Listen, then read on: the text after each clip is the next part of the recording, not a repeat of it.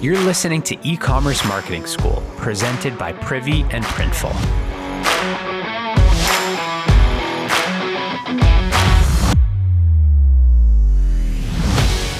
Hey, it's Lauren from the Privy Marketing Team, back today for another episode. And today I want to talk about playlists. So recently I got an email from Evermill, and they're a brand that sells high-end spices and spice racks. And it sounds kind of crazy, but their products look really cool. And the main focus of this message was to introduce a brand new podcast playlist they put together. The subject line was, Turn to a Simmer, a dinner prep playlist.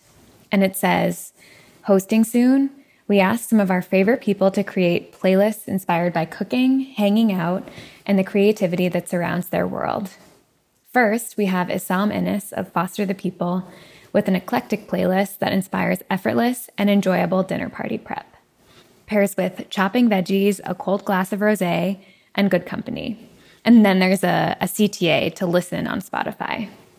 Then, of course, they plug their products further down in the email, but the main purpose is to really introduce this playlist. And what I love about this is that they're leaning on other creators to put these playlists together. And it seems like this is the first of what will become a series of playlists. So not only is it amazing exposure for the people who put the playlist together, because they're featured in the playlist title and clearly in this email. The playlist title for this one, for example, is Turn to a Simmer by Isom Innis. But Evermill is outsourcing the lift to these creators to get these playlists together.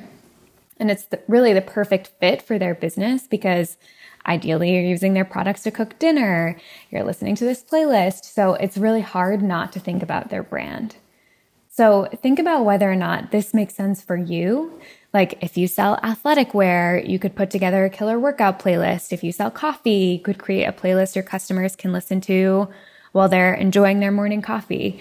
There are really so many different ways that you can make this work for your business. So just think about whether or not this might make sense. And then if it does, you can also see if you can find a creator in your space to put it together for you. Like if you sell like leggings, for example, can you get an influencer in your space to create this for you? So it's not something that, that you have to put together yourself.